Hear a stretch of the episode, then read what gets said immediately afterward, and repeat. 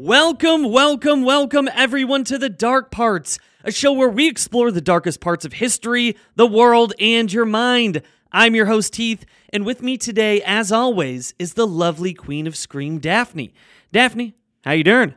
I am doing much better this week. I'm so sorry we didn't end up coming out with an episode last week, guys. I was so sick, and then I just had a really persistent cough, and it was impossible to record this show. So I'm back. I'm feeling a lot better. I'm so sorry about that. This was supposed to come out last week, and then this week we would have done a more fun wintry episode because this weekend we're going to a cabin in the mountains. We're going to ski and stuff. So, but this is still going to be a very fun episode. Well, we're so glad that you're back and you're healthy and you're feeling good because today's episode is going to get weird. Daphne, tell me, what do you know about goats? I know I love goat cheese. I do love goat cheese as well. But I also know that they have the weirdest and creepiest eyes I think I've ever seen on an animal. There's just something like really unsettling about goats, you know, and maybe it's their connection to a lot of mythology in general and like the devil, if you will. Sure, yeah. But I don't know. Goats they just rub me the wrong way. I love animals, you know, vegetarian here, but I'm just not really into the goat. Not really into the goats. Okay, well, let's get into today's episode. Maryland, a state known for its blue crabs of Chesapeake Bay and the birthplace of the national anthem. Also the place where Ouija boards were first created, and an NFL team was named after a depressed goth kid's poem, quote The Raven, nevermore. It's also the state that said, fuck you feds, you're not taking my damn liquor during Prohibition when alcohol was illegal everywhere. But enough with those strange state facts, because we have some business to get down to. Most every state has its own urban legend, and today we're going to talk about Maryland's cryptid claim to fame. So make sure to keep your dogs inside and stay away from Fletchertown Road, or you might just end up becoming a victim of today's episode that we call The Goat Man. Mother's Day is almost here, and you can get her the most beautiful time-tested gift around. A watch she can wear every day from Movement. Whether your mom is into classic dress watches, rare and refined ceramics, or tried and true bestsellers, Movement has something she'll love. And right now, everything at Movement is up to 50% off site-wide during their Mother's Day sale. A watch is a gift that celebrates all the time you spent with mom. And a Movement watch is even more than that. Movement uses industry-leading materials for their fresh modern watch designs, from technically complex ceramics to vintage-inspired style, all for an incredible value your wrist and wallet will both love. And with one-size-fits-all convenience and fast free shipping and returns, it's a stress-free shopping experience. Save big on the best Mother's Day gift ever with Movement. Get up to 50% off site-wide during their Mother's Day sale at MVMT.com. Again, that's up to 50% off at MVMT.com. Before we get into some of the more recent stories surrounding this grass, dog, and human-eating bipedal, let's first take a look at the origin. And to do so, we have to go all the way back to Greek mythology and take a look at a creature known as satyr. The Greek described these creatures as having a male-natured spirit and horse-like features such as a horsetail or a mane. Then later, the creature evolved into having the legs of a horse and were described as lovers of wine, music, dancing, and women. That's just kind of funny to me.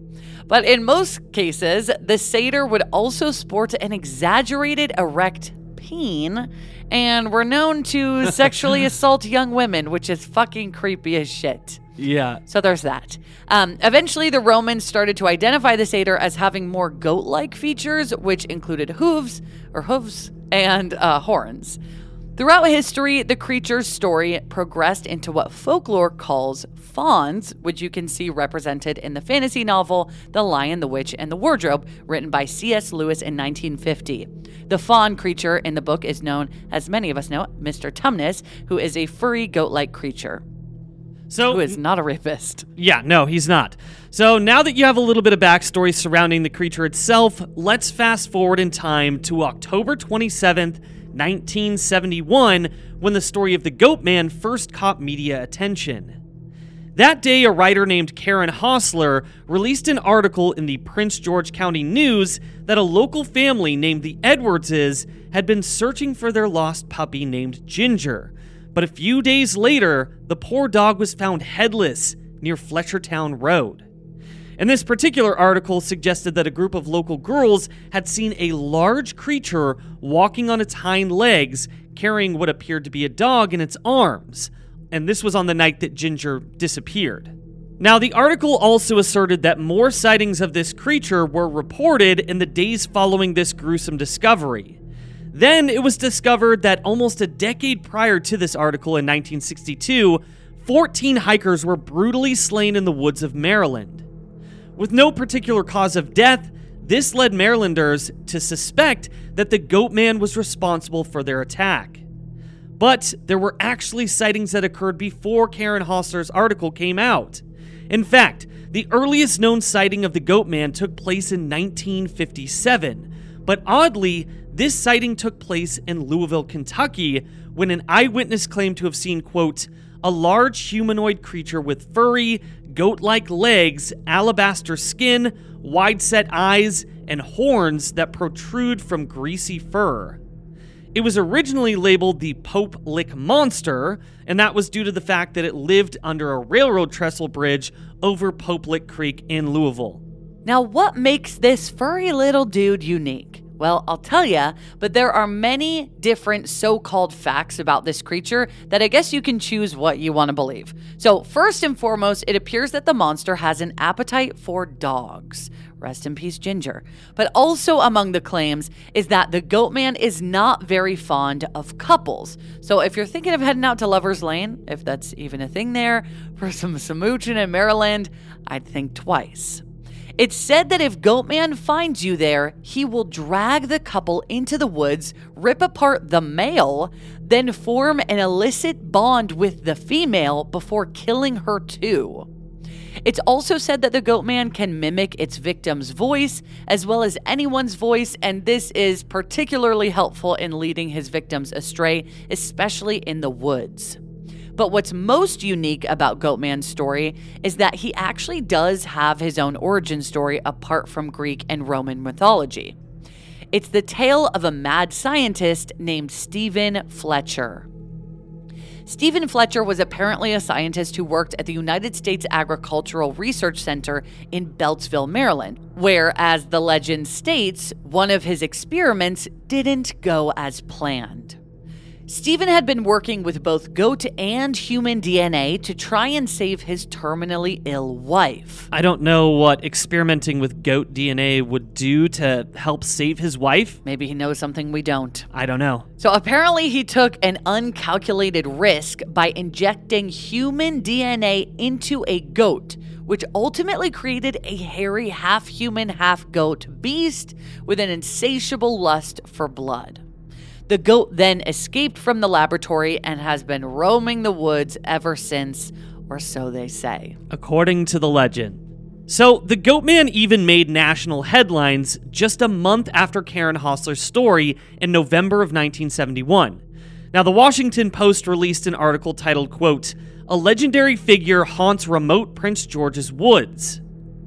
In the article, it identifies the young men who found poor Ginger, who were Ray Hayden and his brother John, and Willie Gein, one of their friends, but also gets the local police department's take on the legend, which they claim had been receiving a lot of attention more recently. The story quickly became a spooky story to tell your friends at school, and many teens began to spray paint "The Goat Man Was Here" on different tunnels and bridges in the area. It became such an urban legend that even what is known as Goat Man parties were held by local teens. And these were essentially just an excuse to get together, drink in the woods, and then hunt for a mythical Goat Man. A year later in 1972, Goat Man was mentioned in the film American Graffiti, which if you haven't seen, that's a great movie. But he was mentioned when a character in the movie says, quote, maybe it's the goat killer, and he'll get somebody, and we'll see the whole thing. But other states have their own goat man, as we mentioned a bit earlier. For example, Texas even has one that involves a goat farmer named Jack Goatman Kendall, who banged one of the goats and subsequently bred a creature with goatman features. And this is one variation of the story, whereas the other, which is vastly different, includes a goat herder of color whose business is selling milk and cheeses, and basically this guy was doing quite well. But the local Clan was unhappy about this, Clan with a capital K, so they hung him off a bridge in Denton, Texas, and his ghost is said to haunt that bridge for eternity. So obviously this is very different from the other stories that we've come across thus far. Ghost Adventures even traveled down to Denton, Texas to investigate this haunted bridge, and there's an episode that you guys can go watch if you'd like to. It's called Goatman's Bridge. But you can find a Goatman story in lots of other states, including but not limited to Wisconsin, Maryland, Alabama, Texas, and more. In 1994, a writer named Mark Opsenek, who grew up hearing the stories of the infamous Goatman, wrote a piece in a magazine called Strange Magazine. The article was titled On the Trail of the Goatman, and he even tracked down the family who had lost their dog Ginger, the Edwards, and spoke with the daughter April, who had seen the beast the night before the discovery of Ginger. Now, she and others explained that the creature had a high-pitched sound, almost like a squeal, and that it was over 6 feet tall and covered in hair. But because Mark had never seen the Goatman himself, he was still very skeptical but remained curious. And he said, quote, "I mean, anything is possible in this world. Maybe there is a half-man, half-goat creature out there."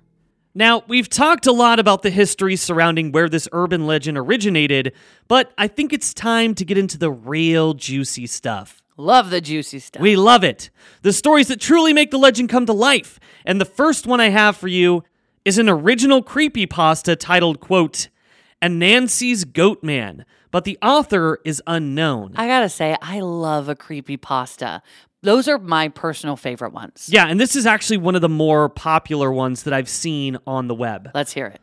So it goes like this. Here's my story. Be 16, be black, and have family down in Alabama. They farm and own a huge amount of land down in Huntsville. Uncle owns a big house and a bunch of trailers that they put out in the woods for hunting and camping. Down south, cousins suggest that we go out there to camp. Now, I'm a city kid from Chicago, so they tease the fuck out of me. Collect food, kill a pig and some chickens, and bring necessities to camp out for a few days. We get to the camp, and it's obvious something is weird. Air has this weird electric smell, like right before a storm, like ozone. We think nothing of it and unpack and go down to a little creek to swim for a few hours. All of a sudden, some older white guy and a white teenager come out of the bushes. He has a shotgun in the crook of his arm and says hello and asks us what we're doing this far back in the woods. Tell him about my uncle, who he knows, and say that we're camping out. He tells us we need to be real careful out here and stick together. There was a big animal in the woods. His son, who's my age, asks if he can stay and hang out with us. The white man says okay. I'm continuing this. I'm going to stop green texting because the story is fairly long and the format is harder to write in. So we end up playing football. Dicking around with me, there's the white kid Tanner, 5 of my cousins, and then 4 of their friends. In total, there were 5 girls and 6 boys. We all were around 15 to 17. So we head back to the camp and pulling out some stuff for a campfire, even though the trailers both had kitchenettes. Tanner says that his family's property sits up against his uncle's. He wants to run home and ask his dad if he can come out camping with us. My cousin Rooster says he's going to go with him since it's going to get dark soon. One of the girls also wants to tag along. It's about 7 o'clock and it's starting to get pretty dark. They take flashlights and take the trail toward Tan's property. The rest of us chill. About 30 or 40 minutes later, there's the smell of ozone again. This really nasty, coppery smell like right after you've had a nosebleed and it stopped. It wasn't exactly like dried blood, but it was that nasty, metallic back-of-your-throat smell. We immediately think that it's some kind of electrical malfunction or someone left a hot plate on.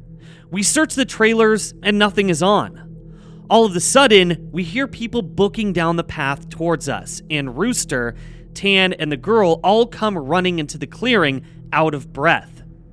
And they don't even break stride. They all run into the trailer. We all get into the trailers. They end up calming down. Even Rooster is crying his eyes out at this point. All the while, the fire is guttering lower and lower, so my other cousins say fuck it and are about to go outside to get the generator out of the shed between the trailers. Tanner goes, "Fuck no, lock the door, ain't nobody else going outside." He's been crying too, and his eyes are bloodshot and puffy, and his pants are dirty. He goes on to tell us that they went up to his house. His father said sure that he could come out camping, but to make sure that they were careful on the way back, and that maybe they should take one of the hunting rifles just in case. Evidently, Tanner had seen something in their yard a few days before. One of their pigs had come up, ripped up and half-eaten. They assumed it was just some big cats or coyotes, even though they don't usually fuck with live animals. He had gone upstairs and packed his stuff and told his dad that they would be okay without the rifle because coyotes avoid people. So they started walking back toward where we were camping. So Rooster finally stops crying and shaking. The girl already had, but she was just staring out the window with a dumb look on her face. He says they had gotten halfway into the woods toward the camp when they started to hear shit in the forest. It was almost pitch black by this time, so they weren't sure at first what it was. The girl said that she heard something in the bushes right off the trail, and they all beamed their flashlights over there, and there was someone standing back in the woods in a little hollow. Rooster said they shouted at him and told him that he was scaring the fuck out of them. He says that's when he realized that the guy was facing away from them. Oh, that's such a creepy image in my brain that you just see something off in a hollow, and you're like, what the fuck is that? And it's like a guy turned away from you. It's like Blair Witch. Ugh, creepy. So they keep walking, and they start smelling that nasty coppery ozone smell. They say that they look off into the forest on the opposite side, and it's a dude standing in the forest, backward, slightly closer to the path. So now they start power walking, and Tan keeps going, "I should have taken the fucking rifle." As they're telling the story, the smell is still super strong, even inside the cabin. They say that after they started walking faster, a kind of low gibbering had started coming from both sides of the woods. And as they started booking it back to the trailer, the girl said that she had flashed her flashlight into the woods to the side of them and had seen something jerking itself through the trees. So we're out in the fucking woods, and we're assuming at this point it's some rednecks trying to mess with us. All of a sudden, my other cousin Junior starts going on about how he went to school with a native kid that was telling him about the goat man. We promptly tell him to shut the fuck up because we don't need any spooky talk right now. But he just keeps going on and on about how it's the fucking goat man and how we're in his woods. Now, at the time, I had never heard of this goat man. But then a couple years ago, the year before I graduated from college, I had a roommate and I ended up asking him about it. And to sum it up, it's basically a man with the head of a goat, and he can shapeshift, and he gets among groups of people to terrorize them. Keep in mind, I didn't know this back when I was 16. So my cousin's going, "The goat man's gonna get in and fucking get us." The girls are all terrified, and my cousins and I are all trying to figure out if it's some hillbillies or if it's some animal. So all of a sudden, the smell just goes away. Like, usually smells fade away or lessen. It literally just was there one second and then was not the next. So it's after an hour, making it around 9 or 10. We've stopped shitting bricks enough to go back outside and stoke the fire again. We figure that it was just some assholes trying to mess with us, so we don't go back home, because we think if we do, they'll chase us through the woods. Nothing else weird happens that night, and we stay another night, and for the main part of that night, nothing happens. but at 1 a.m., we're outside drinking and telling ghost stories when the smell comes back. It's so strong that one of the girls literally starts vomiting. I stand up and you can actually feel how clammy the air is. I say, we should get back inside and this isn't right. We should have just left. We all go back inside and we're standing around. My cousin just keeps going on about how it's the goat man. And my cousin Rooster tries to shut him up. And all the while, I'm just feeling that something is wrong and I can't figure out what the fuck it is. We're terrified and all huddled in this camper. We end up cooking brats for everybody because nobody wants to go outside. It's one of those packs with 4 brats. We have a total of 3 packs. I grill them up on the stove and give everybody a dog. I get mine. And after a while, one of my cousins gets up and goes over to the pot to get another one. He starts grumbling about how I get 2 brats and everybody else only got 1. And I look at him like he's stupid. I tell him that everybody only got 1 because there were only 12. If he wants more, he should open up a new pack and cook more. That's when the girl that had been out with Rooster and Tan just starts screaming, "Oh Jesus, oh Lord, get it out!" She's crying and shivering, and then it dawns on the cousin standing up what the fuck is wrong. Me and him both glance around the room, and then I feel my heart sink. I run the fuck out of the cabin, and the girl runs out with us. One of my cousin's friends asks us what the hell was wrong. I started counting us. There's only 11 now. I shit you not, my cousin verified. There had been 12 people in the cabin. But being that everybody didn't really know each other well, nobody had really noticed the whole fucking time that there was an extra person. And then I realized earlier that I had kind of noticed something was off. You know how when you're just dicking around having a good time that you don't sweat the small things and you don't always keep track of certain stuff? I'm dead sure that someone else had been in the trailer with us and that they had been there for at least a day eating with us. What makes it even worse is I couldn't figure out which one because I don't think anyone ever actually interacted with the other person / goat man. The girl kept praying to Jesus, and we're all sitting outside. Eventually, we get big-ass sticks and go back in the cabin, but there's nobody in there. We count again, and there's 11 people.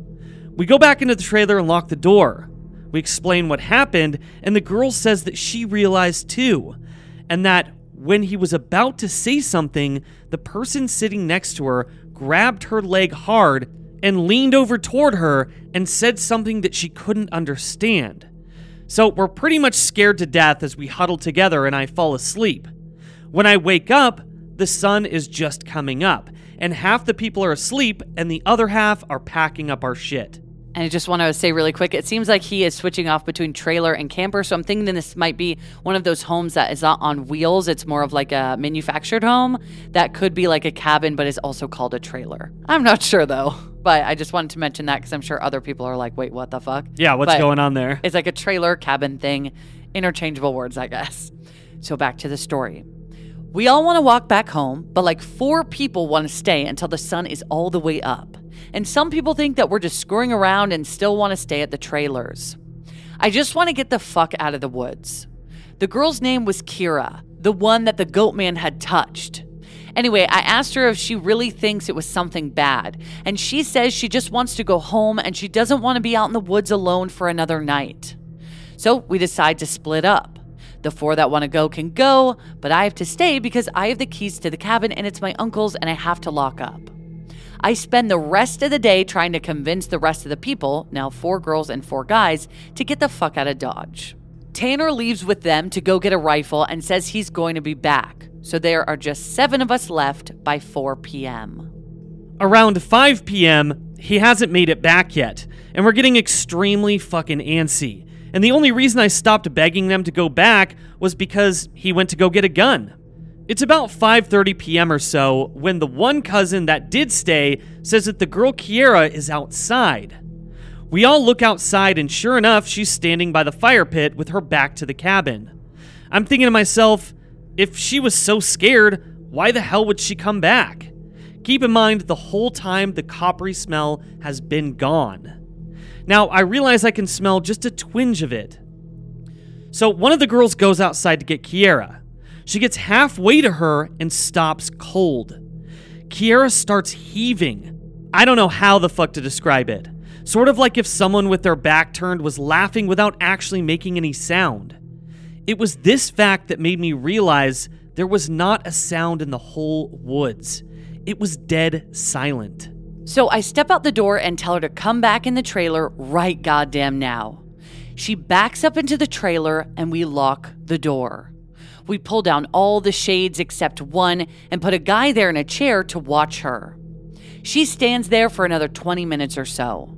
The guy turns to say that she's still there, and there's a huge bang on the door. We all jump and scramble around the living room of the trailer. The banging is super fucking loud. Then we hear Tan. He's screaming, "Let me fucking stop fucking playing!" So we go over to the door and open it, and he stumbles in with a rifle. But there's nobody else outside. Evidently, he had walked up to the campsite. Nothing weird happened in the forest, but he had seen a girl. Mind you, he said it was not Kira standing there. When he had gotten to the edge of the clearing, she had turned towards him with this slack-jawed look and just stared him down, slowly tracking him as he walked back to camp. He said it wasn't until he was almost halfway to the trailer that he had realized that she was getting closer to him. She had started off by the fire, and without him even seeing her move, she had been turning, inching closer. He ran back to the cabin, but when he got to the door and it was locked, he turned and the girl was half the distance to the door. Once back inside, he looks around the room and then gets super pale. He pulls me to the side and whispers in my ear, "You know there are only 7 of us in here, right?" I get that feeling where your stomach drops to your nuts. I had been back inside the trailer while we were sorting out who was going where, and then when we were all outside to talk earlier in the day, it had just slipped right back in. We looked out the window and there is nobody out there. So we recount everybody, and then basically, I go over and ask everyone how many people were here earlier, and everybody says 8. I say, well, how many of us are here now? They all do the count and then realize that there are only 7 people in the cabin. So Tan had brought back a couple of boxes of ammo in his rifle, and he had told his dad that there was some kind of animal in the forest because he didn't think that his dad would believe him if he told him it was the goat man. He says that his cousin is supposed to be coming down in a few hours and that in the morning we can all go back to his place and his cousin will drive us home. Now, I'm really fucking terrified. But then my cousin gets into this huge argument with one of the girls because she thinks that I'm trying to be funny and prank them, and that she's getting really scared and that I'm not funny. He keeps telling her that I'm not that kind of person, and she says, well, how do you know the girl wasn't just Tanner in a wig? Or if it's really the goat man, how do we know that this is the real Tanner and that goat man didn't just kill Tanner in the woods and take his gun? So we get into a huge argument about this, where me and Tan are like, we could seriously be in danger because at the very least, someone has been sneaking themselves into our trailer without us knowing and mingling with us, and at worst, something bad is in the forest with us. One of the girls is crying and saying she wants to go home right now, and we're trying to tell her that we shouldn't because none of us should be walking through the woods in the middle of the night. At this point, the sun is starting to go down, and it's getting a little cloudy out when Tan's cousin shows up. He was like 19, I think, and at this point, the sun is just barely over the horizon, and he has one of those heavy-duty lantern flashlights and another rifle. He walks up to the trailer, and we listen to Tan asking if he's sure that it's his cousin, and he says yes. The guy looks behind him and all around the camp, then walks in. He kind of glances at all of us and looks a little confused. He says, "Where's that other girl at? I figured she would meet me up at the cabin. Is she a little slow or something?" He also asked whether we'd been cooking blood in the cabin because it smelled like blood in hot pans all the way up the trail. We were all like, nope. But we asked him what he's talking about with the girl he saw. He had come down the same trail Tan had been using, and he had come up on one of you's guys' buddies standing in the middle of the trail, looking at him slack-jawed.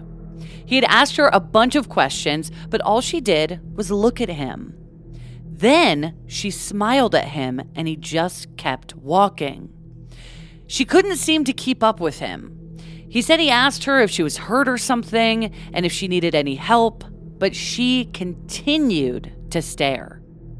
Eventually, he had been walking and turned around a bend in the trail, but when he turned around and went back to see if she was okay, the trail was empty. We tell him the whole story of what's been going on. I half expected him to say that we were full of shit, but he just listened and then sat down on the couches in the living room. Tanner's cousin gets back to the girl. He says that when she kept trying to lag behind him, it had kind of weirded him out, so he tried to keep her in front of him. But no matter how slow he walked, she was always lagging a little behind. And that he smelled this nasty smell, and it got stronger as he got closer to the camp. She had said something really low that he didn't catch, and when he had turned around, she had been right on him, and he stepped back from her. It was at this point that he asked her if she was okay, and if she wasn't, he could carry her back the rest of the way, but she just kept staring. He said he reached out for her, as in to grab her on the shoulder, but he must have misjudged the distance because she was off to the side of where he had put his hand, like she had moved while he was looking dead at her. So at this point, we know this shit's real unless Tan is playing a joke, which we can tell he's not because he's almost pissing his pants. At around 11, the stink of copper turns into an actual nasty, gross blood-like smell, like cooking blood and singed hair. Tan and his cousin get up instantly and grab their rifles. There's like a half-knocking, half-clawing at the door, and there's this voice. It sounds like when you see those YouTube cats and dogs whose owners teach them how to talk. It stays in this halting, weird toned voice and says, "Let me the fuck in. Stop fucking playing." One of the girls just starts crying and calling on Jesus. It was so obviously not a person talking. It didn't have the right cadence, and that's some shit that I never realized until that moment, but all people have a certain cadence when they talk, no matter what language. All people have a certain kind of rhythm to talking. This shit didn't have any kind of cadence or rhythm. So now I'm in full-on terror mode. We keep yelling outside, "Who is it? Stop fucking around, man." And it keeps saying "in" or "let me the fuck in" for almost 15 minutes. Then the smell goes away for a while. And for the next hour or so, you can hear someone basically creeping around in the woods. Every couple of minutes, it would come back to the door and say something. Finally, when the smell fades away, it's around 2 in the morning. Tan's cousin says, "Man, fuck this," and opens the door and walks outside with his rifle. He fires a shot into the air and says something to the effect of, "In the name of Jesus Christ, go away!" He fires 2 more times, and then from the woods right up against the river across from the trailer, it sounds like something is slowly gibbering and hooting. Then it starts screaming, and it sounds almost like a woman and a cat in a bag screaming together. Like, I seriously have never heard anything like that. And you can hear the brush over that way start to shake. The cousin fires over into the tree line and then starts backing into the house. We lock the door, and we can hear the shit keening and screaming. He said something had come out of the bushes, super low to the ground, and crawling toward the cabin. He had shot at it. Pretty much, that was how the rest of the night went. It was literally screaming constantly for the next 2 hours, and we could hear shit moving out in the tree line. But it never came back up to the cabin until everyone had finally fallen asleep.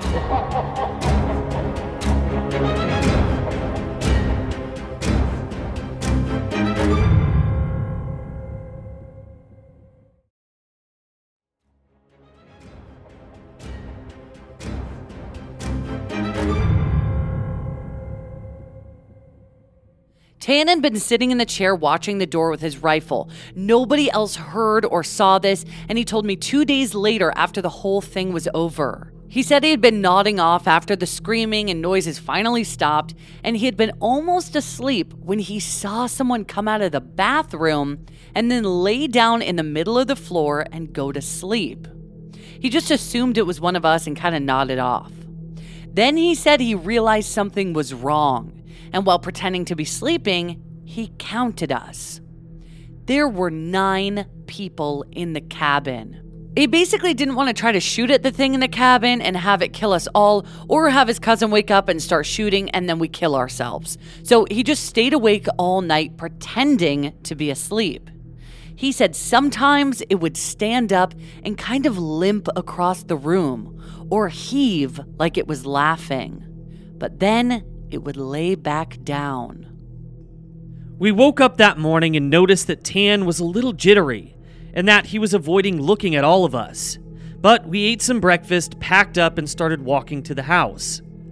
He stayed last in the cabin and said that he'd lock up and bring me my uncle's keys, to just start walking and that he'd catch up, which I didn't really want to. We got a little bit up the path, and when he came running up, we just jogged back to the house.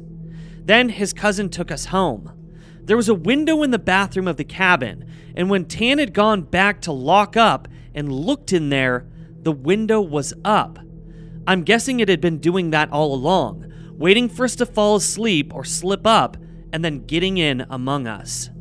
Such a creepy story. I know that was a longer one and it lulled at parts, but I mean, really, something I think is interesting about it is obviously a lot of creepypastas. People wonder if they're real or not. And something I liked about this story is how it was like over-explained. Like there was every little detail in there. Not that you can't make up little details, but it really felt real. Yeah, it did. And like coming up with the details about how like the brat situation, you know? Yes. How like somebody had stolen a brat, or the fact that Tan was, you know, sleeping, pretending to be asleep and seeing this figure stand up in the middle of the room and like heave like it's laughing and then lay back down. Like that is so fucking creepy. And something that was really creepy about this story was how they were constantly counting to see how many of them were there, and how they kept feeling like somebody was joining them and they didn't notice somehow, and that it was amongst them without them knowing. And that they're also counting everybody that is supposed to be in the trailer, and then like their counts are off. So creepy. Yeah, very, very strange. I know, again, that this was a longer story, but it was one of the more popular creepypastas that I found, and it fit this episode, so I figured I'd share it with you guys. But we also have one more story for you guys. And this one I found while roaming around Reddit, and it just so happens to take place in the Pacific Northwest. But it is indeed about the Goat Man, and you can definitely see some of the similarities between the story that we just told you and this one. The story is called There's Something Inhuman South of Seattle if you want to go looking for it. Right on my alley. Oh, I knew you were going to love this one. And this was posted by a user named @best, and it goes like this. I've talked about my road trip on this board before. Sick to death of working myself to death, I took the first vacation of my life last year. A beat-up, rebuilt Yamaha Zuma and a foolish sense of optimism carried me across the western United States on an adventure that seriously made me rethink everything I thought I knew about the world. I loved Seattle, with the hip original hippie neighborhoods and the perma-carnival atmosphere at Pike Place Market. The bridge troll was a highlight. Gotta love a city that sees a bridge and goes, you know what this needs? A giant concrete troll. Getting out of Seattle, however, was a total nightmare. Restricted to back roads by a motor that capped at 40 miles per hour, I must have gotten lost a dozen times, despite all the help I received from baffled gas station attendants. So I was behind schedule when it came to finding my campsite. Some miles south and a little east of the city, there's a free campground. It's most often used by horse riders, and boy, you can smell it. That's actually what guided me in the last few miles. A whole bunch of shit. There's a gravel road off of a service road, and then a few crooked, unpaved paths off of that. The trail markers were all bent, broken, or faded. In the end, I just had to follow my nose. I set up my Junior Scout tent in the fading twilight. Mine was the only one there. I had the place all to myself. After a quick meal of apples pilfered from a previous campground, I did my usual travelogue spiel to my video camera by lantern light before turning in. I'm not sure how long I slept. I know I checked the time, but I'll be damned if I can recall what it was. Something had disturbed my well-earned beauty rest, but I was too groggy to remember what it had been. I sat in a stupor, too alert to fall back asleep, but too sleepy to be totally awake. Something brushed the side of my tent, and suddenly I was more awake than I'd ever been. I had done plenty of camping by that point. I was familiar with the sounds of the usual nighttime critters, from raccoons to coyotes. Nothing had ever bothered me in my tent before. Just snuffled around camp before wandering off and leaving me be. From the sound of the footsteps, it was walking on two legs. That was a first. My mind immediately jumped to the worst possible conclusion: bear. There's a lot of conflicting information out there about how to deal with bears, and a lot of it depends on the type of bear. Sitting there in the dark with my heart beating in my throat, I had no way of telling which species I was dealing with. Shout out or play dead. I was 30 yards from a sturdy cement block outhouse that might be better shelter. As quietly as I dared, I slipped my boots on and got ready to dash. The tent zipper seemed impossibly loud in the night as I worked it open centimeter by centimeter. I moved agonizingly slowly.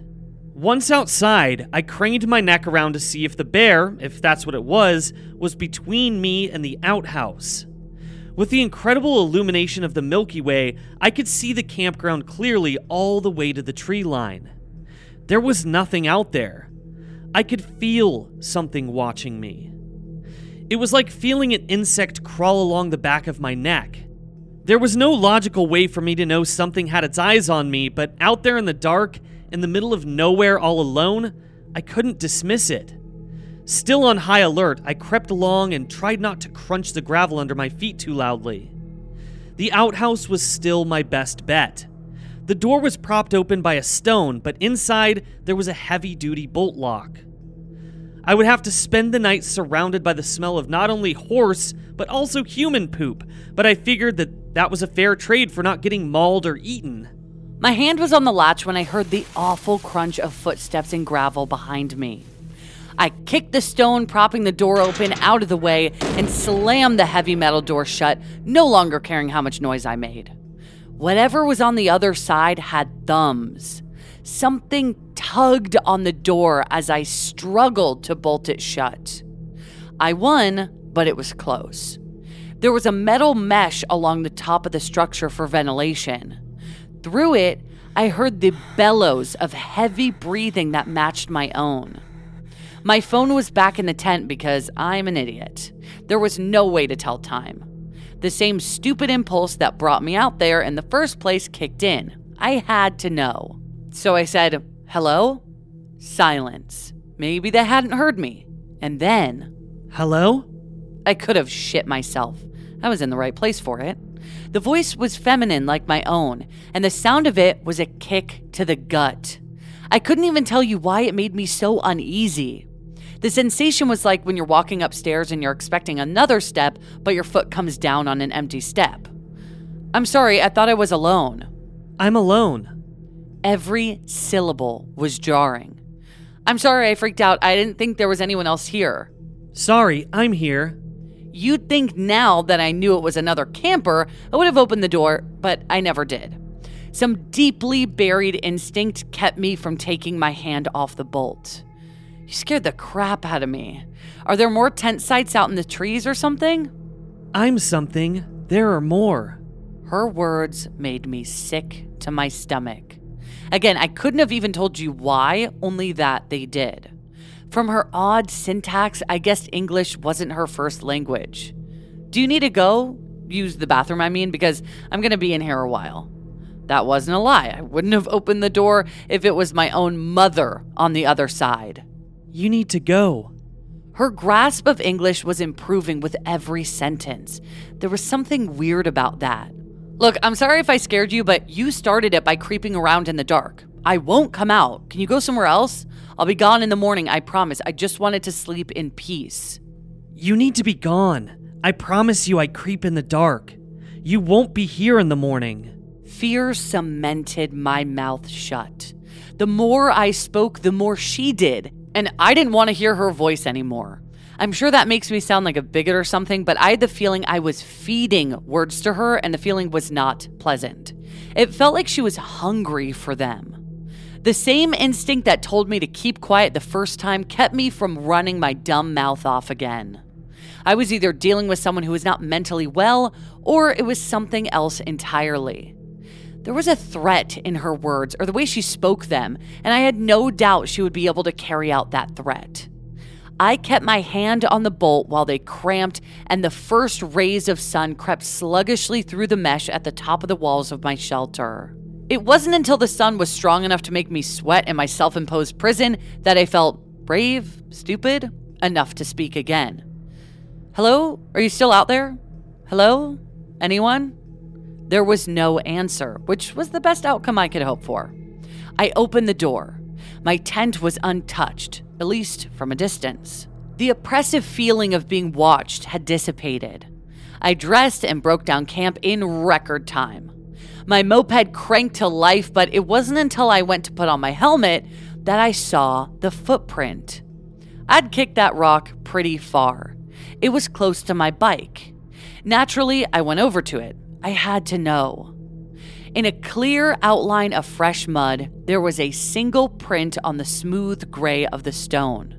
Not human, but a hoof like that of a goat. It was so fresh, so vivid. It hadn't been there last night when I used the bathroom before I'd gone to bed. In the soft mud in front of the outhouse door was more of the same. Some of them on top of my own boot prints. If you want to go looking for whatever the hell it is, be my guest. Just be careful with your words out there, because I figured out what was wrong with that voice when I watched the playback of my travel log video. It was my own. I think the most interesting thing about both of those stories is the fact that the goat man apparently can mimic voices. And that's exactly what it was doing to this camper. And that is so, I mean, that's such a scary element of it, because we know that, historically, the goat man does mimic voices. And the fact that it was a female voice just like hers, and she found hooves. And then, watching it back, she's like, wait, that's what I sound like. That's my voice. And maybe she didn't realize it in the time or in the moment. But that is such a scary story. I think what also makes this story really scary is the fact that when she's saying these things to the person or goat man or whatever was on the other side of that door, that person is saying those things back, but like in a jumbled order. Yes. Like they're like she's saying, like they're taking the things that I'm saying, like my words, as if like they're like eating them and like spitting them back out in a like random order. And like she said, it didn't sound like English was their first language, as if they were mimicking it in a weird way. So that's why she probably wouldn't have realized that it sounded like her in the moment, but also so scary that she had heard something and then ran and it just missed her. Yeah. Just missed her. Yeah. Like, ooh, so I love the part where she kicks the rock, and then she barely, like when she says, I barely won that fight, getting that door closed. Like put yourself in that girl's shoes and just be like, no. Yeah, no, absolutely not. I mean, that's so fucking scary. So creepy. So strangers, what did we learn today? We learned that experimenting with human and animal DNA isn't always the greatest idea. And I'm not just talking about old Steve Fletcher, the science guy. I'm looking at you, Goatman Jack, you strange little goat kisser. We also learned that if you have to follow the smell of shit to find your way to a campground, maybe pass on that one. I don't know, just a thought. And last but not least, always count your friends at a campout, because the Goatman may be infiltrating your camper to eat your brats and possibly your face. Today's horror tip comes to us from the 2006 horror comedy Black Sheep. The best way to kill a herd of rabid, meat-eating sheep is to use their farts against them. I didn't make that up. That's in the movie. All you have to do is wait until the methane builds up and throw an open flame into the middle of the herd, and pretty soon you have lamb chops. It's simple science, my friends. Thank you so much, everybody, for listening to this episode of The Dark Parts. Yes, thank you guys so much. Again, so sorry we missed you last week, but we will see you next week for another episode of Going... God, why going once. She almost said it. For another episode of The Dark Parts. And we're going to have some Christmas episodes, or some holiday episodes, I should say. Yeah, some good wintry tales. So, yeah, if you guys have any recommendations, of course, please email us at thedarkpartspodcast@gmail.com. We love getting those because it's nice to know what you guys like to hear. As I said earlier, I love a good creepypasta or a good scary Reddit story. Those are my favorites. But I want to know what you guys are, you know, wanting to hear from us. We love doing this show, and we love that you guys tune in, and thank you so much for doing so. Yeah, so please make sure that you share the show, and also what's wrong with us? I know, my brain is just melted at this point. Please make sure that you share the show, and also if you'd like to leave us a nice review, please do so as well. All right, guys, we'll see you next time in The Dark Parts.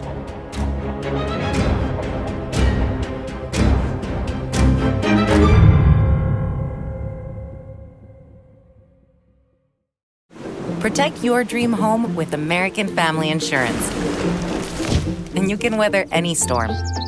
You'll also save up to 25% by bundling home, auto, and life. American Family Insurance. Get a quote. Find an agent at AmFam.com. Products not available in every state. Discounts may not apply to all coverages on an auto or home policy. Discounts do not apply to life insurance policies. Visit AmFam.com to learn how discounts may apply to you. American Family Mutual Insurance Company, S.I. and its operating companies, American Family Life Insurance Company, 6000 American Parkway, Madison, Wisconsin.